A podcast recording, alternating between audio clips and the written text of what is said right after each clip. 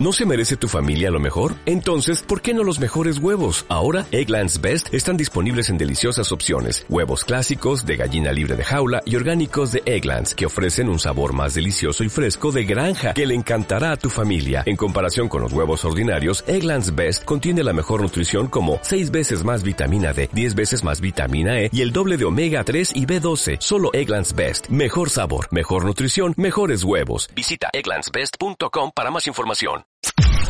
Podcast Millennium.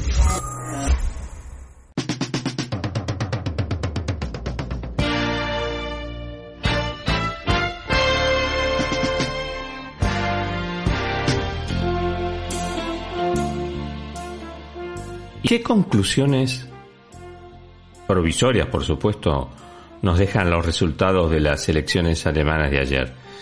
Muchísimas pero también muchísimos interrogantes.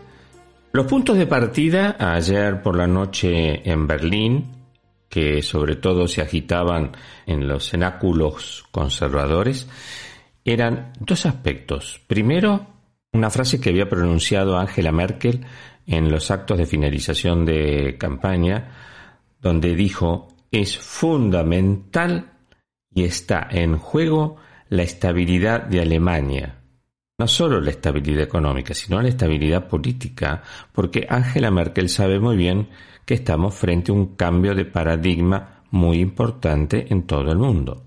Y la segunda, que dijo Armin Laschet, el candidato conservador, el delfín de Angela Merkel, anoche pronunció en su búnker algo así como que tenemos que tener una gran coalición, un gran pacto para enfrentar a la izquierda. Esto es lo que dijo el deprimido Armin Laschet.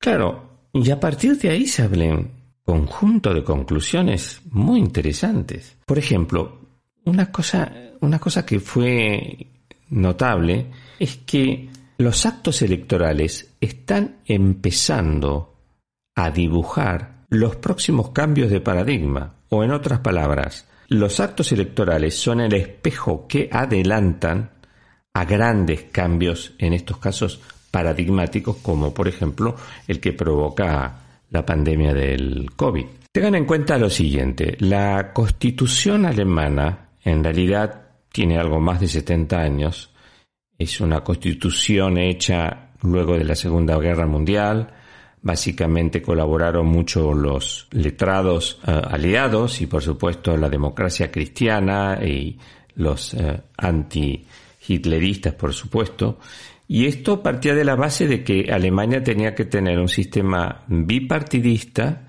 ¿eh? entre los demócratas cristianos y una socialdemocracia que funcionaran de alguna manera en tándem o en alternancia. Pero claro, en el interín, la casta política fue a lo largo de todos estos años de posguerra presentando y preservando sus beneficios y cuando no alcanzan para todos, se arman distintas quintitas. Es decir, lo que está sufriendo Alemania ahora es algo parecido a lo que también sufre España. En un comienzo, luego de la muerte de Franco, era el Partido Socialista y el Partido Popular, partido de izquierdas o centroizquierda, que ahora deriva en un partido social comunista con la, coalición que ha armado, y por el otro lado un partido de, de derechas o de centro derecha como el Partido Popular.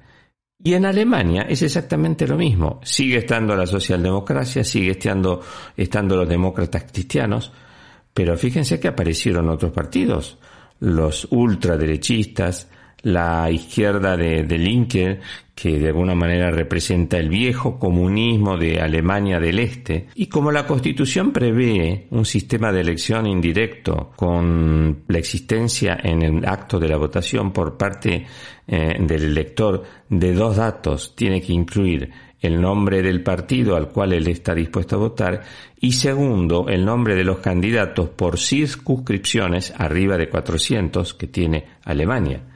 Por empezar, es muy difícil de contar esto inmediatamente concluido el acto electoral. Pero la segunda cuestión es que este es un juego que suma siempre positivamente, porque es una forma que tienen los distintos partidos políticos de mantener sus prebendas y sus quintitas. ¿Qué quiero decir con esto? Que en este momento Alemania tiene 709 o 710 o 14, más o menos 714 legisladores.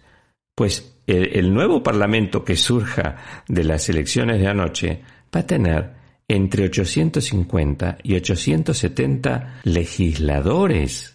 No les extrañen que pueda llegar a tener hasta 900 y por qué no mil a este ritmo. Ahora, se darán cuenta ustedes el porqué de la frase de Angela Merkel cuando dijo hay que preservar la estabilidad.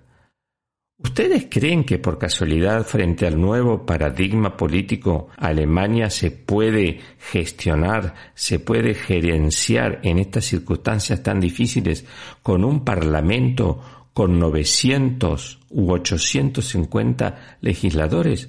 Yo sinceramente creo que es imposible. Es decir, esto lo tenemos que tomar como un dato. La pregunta es, ¿como un dato qué?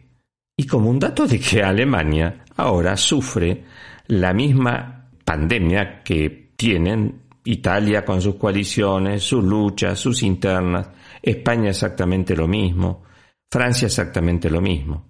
Pero tengamos en cuenta una cosa, la vigencia y la constancia de Angela Merkel es lo que pudo que Alemania dejara de tener un déficit de dos puntos de su Producto Bruto Interno en la época en que gobernaban anteriormente los socialdemócratas con Hermann Schroeder, y con una economía que no iba ni para atrás ni para adelante, a una economía pujante, integrada, muy interconectada con el mundo, muchas importaciones, muchas importaciones. Eh, son, son muchos los logros que ha llegado Angela Merkel. El ejemplo de este caso típico fue la parálisis de la última legislatura que tuvo Merkel en el 2017, que tardó seis meses en resolverse. ¿Cuánto tardará este caso? Por ejemplo, anoche en Berlín ya se hablaba, bueno, tenemos Merkel, por supuesto, para Navidad. Y otros decían, ¿y por qué no Merkel todavía para Reyes? ¿Y por qué no otros decían, ¿y por qué no Merkel hasta Semana Santa? No se sabe eso ciencia cierta.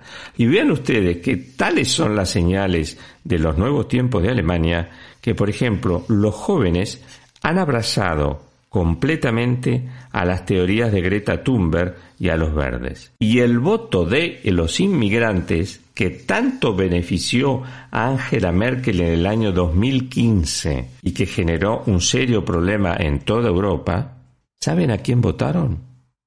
A los verdes y a la extrema izquierda. Flaco favor le hicieron a Merkel. Ahora tenemos como hipótesis mínima siete u ocho coaliciones para empezar a trabajar. Siete u ocho coaliciones. Pero es difícil todo eso en tan corto tiempo. Pero claro que sí. Esto se va a lograr en, en muchas semanas, en muchos meses. La que más se hablaba anoche era la coalición jamaica, que sería la combinación entre los demócratas cristianos, los liberales y los verdes, como repitiendo el ejemplo de los comicios del 2017, pero que después los liberales terminaron bajándose del barco a último momento. Y se le dice coalición jamaica porque representa de alguna manera los colores de Jamaica.